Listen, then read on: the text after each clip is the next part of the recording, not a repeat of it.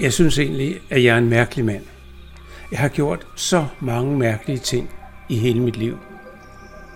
Men giver det mening at fokusere på de ting? Ja, det gør det, fordi det hjælper mig med at forstå mig selv, og måske til at opføre mig lidt mindre mærkeligt fremover. Nogle gange, når jeg går i skoven eller på stranden med min hund, kommer jeg til at tænke på en af de ting, som jeg har gjort. Og så føler jeg det, som om jeg kunne komme ned i en skostørrelse 35.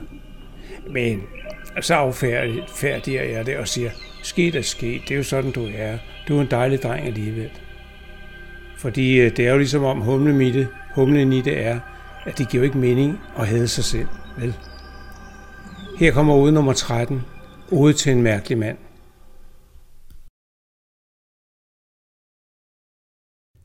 Marcel er en mærkelig mand. Han startede livet med de allerhøjeste tanker om sig selv og om det, han ville udrette. Han forestillede sig selv på forsiden af de største magasiner, så sig selv udvikle de allerstørste idéer, ja nærmest mirakler. Og han troede, at dygtighed og arbejdsomhed ville bane vejen. Marcel var ikke manden, der satte sig bagerst i bussen. Han tog tæten, stillede sig selv i spidsen og førte an i kampen.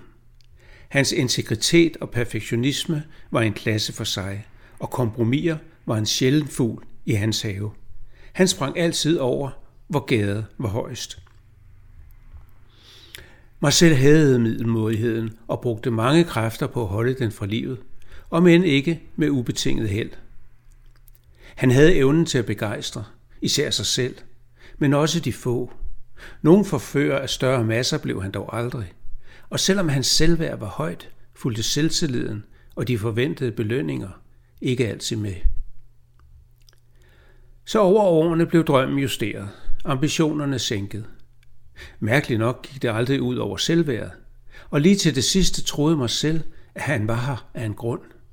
Troede, der var en mission, selvom han prøvede at bagatellisere tanken. Men hvad var det så, der skete i Marcels sidste år? På et tidspunkt stoppede han arbejdet og krigen mod livet. Erkendte, at kampen havde været forgæves. Dog ikke mere forgæves, end at han startede en ny kamp. Kampen for at forstå, hvorfor han havde været her. Og den gryende forståelse, så langsomt end den kom, gjorde mig selv lykkelig.